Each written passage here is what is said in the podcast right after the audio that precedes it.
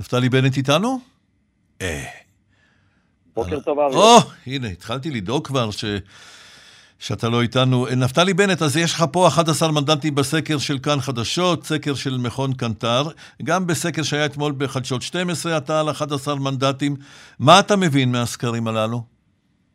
תראה, מה שאני רואה בכל הסקרים וגם מההתנהלות בשנתיים האחרונות זה שנתניהו לא מסוגל להקים ולהחזיק ממשלה יציבה. ולכן הגיע הזמן להחליף אותו, וזה יקרה רק מימין. ואני רוצה להיות מאוד ברור בעניין הזה. זה יקרה רק מימין יחד רק... עם יאיר לפיד. ימינה לא תשב בממשלה בהובלת השמאל, כולל לפיד כראש ממשלה. יפי, לפיד הוא, הוא שמאל? הברירה בקלפי... רגע, אני שואל אותך, לפיד הוא שמאל? הוא בעצמו אומר שהוא ימין.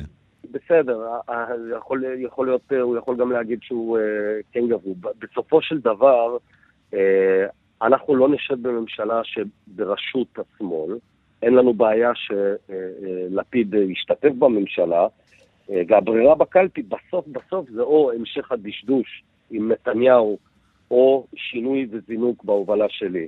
הבחירות האלה... אבל ההובלה שלך היא עם 11 מנדטים, לפיד יציב על 18, ואתה אומר לו, אני לא אתמוך בך, גם אם תהיה מפלגה יותר גדולה ממני? תראה, את נתניהו אפשר להחליף רק מימין. אה, זה, זה ניכר, למה? כי הרוב הגדול של העם, תסתכל על המספרים, הרוב הגדול של העם הוא מימין. לא הגיוני שיהיה ראש ממשלה מהשמאל. זה ברור כשמש. לכן דווקא אני אומר... הייתם אחים פעם, אני די מופתע מזה. למצביעי אה, לפיד ואחרים, אה, מי שרוצה שינוי, הדרך היחידה להחליף את נתניהו זה, זה בעצם להצביע לנו. זה או נתניהו או בנט. זה, על זה הבחירות האלה בסופו של דבר. אבל אם אתה אומר שלא תשב אה, בממשלה בראשותו של לפיד, גם אם הוא יצא המפלגה הכי, הכי גדולה, כן, אחרי הליכוד, שעדיין בסקרים אה, היא המפלגה הגדולה באמת, אה, כלומר, אתה בעצם לוקח בחשבון שגם אה, תוכל להצטרף או תרצה להצטרף לבלוק המפורסם, לממשלת נתניהו הבאה? לא, אנחנו לא בשום בלוק, אה, אמרתי את זה בצורה הכי ברורה.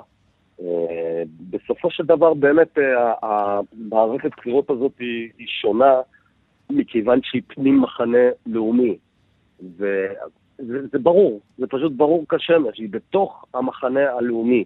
מי, מי שרוצה את השינוי, אני הכתובת, ואני מתכוון להחליף את נתניהו. ותהיה מוכן לשבת, אם אתה פוסל את יאיר לפיד בממשלת לא גדעון, פוסל, בממשלה אני... בראשותו של גדעון סער, כן תהיה מוכן לשבת? אני אה, מוכן לשבת בכל אה, ממשלה לאומית. אה, המטרה היא להחליף את אה, נתניהו, והיום כבר אולי חיוני מתמיד. כי תראה, אה, יש פה דור שלם אה, שאיבד את העתיד שלו. והדרך היחידה זה באמת באמצעות יוזמה, באמצעות אה, אותה תוכנית סינגפור שאנחנו הבאנו אה, לשולחן, של הורדה דרמטית במיסים למעמד הביניים, לאנשים שעובדים, של הכנסת חצי מיליון המובטלים לתוך שוק העבודה. אחרת אנחנו לא יוצאים מזה. אבל הורדת מיסים, כשהמדינה בבור תקציבי של 160 מיליארד בגלל אה, סיוע לאזרחים, צריך מאיפשהו להביא את הכסף. נכון, והכסף יבוא מזה שבגלל התוכנית, אז החצי מיליון אה, אה, מובטלים ייכנסו לעבודה, נחסוך 18 מיליארד שקלים לשלם דמי אבטלה, במקום לשלם את זה לאבטלה, נעביר את הכסף לצמיחה, ואז בסופו של דבר יהיה יותר שירותים טובים, גם בחינוך, גם בבריאות, אבל בעיקר יישאר יותר בנטו של בני אדם, של האזרחים העובדים. חייב להודות שמי שבוחר לא לעבוד לא ייהנה מהתוכנית. זו תוכנית שתתגמל אנשים עובדים.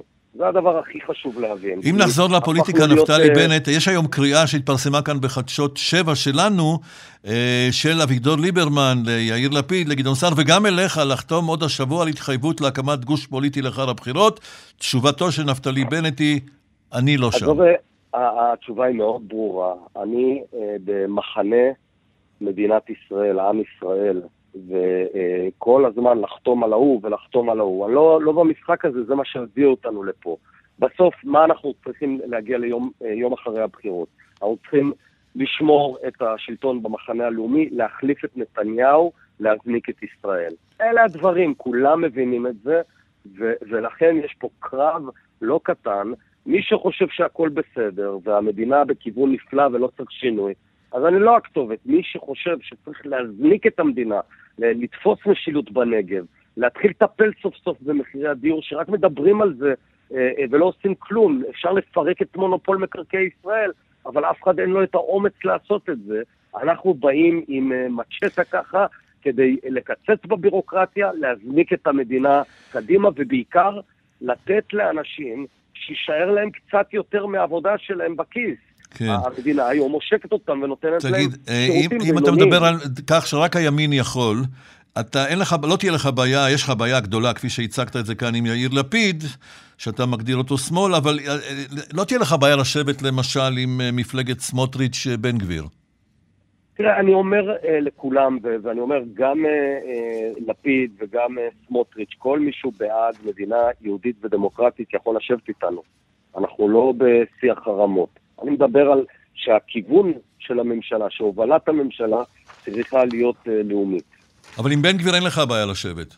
אז אני אומר עוד פעם, גם כל מי שאומר שהוא בעד מדינה יהודית ודמוקרטית, אני יכול לאהוב את הסגנון, לא לאהוב את הסגנון, אבל אה, אה, גם לפיד וגם סמוטריץ' בן גביר בהחלט יהיו שותפים בממשלה.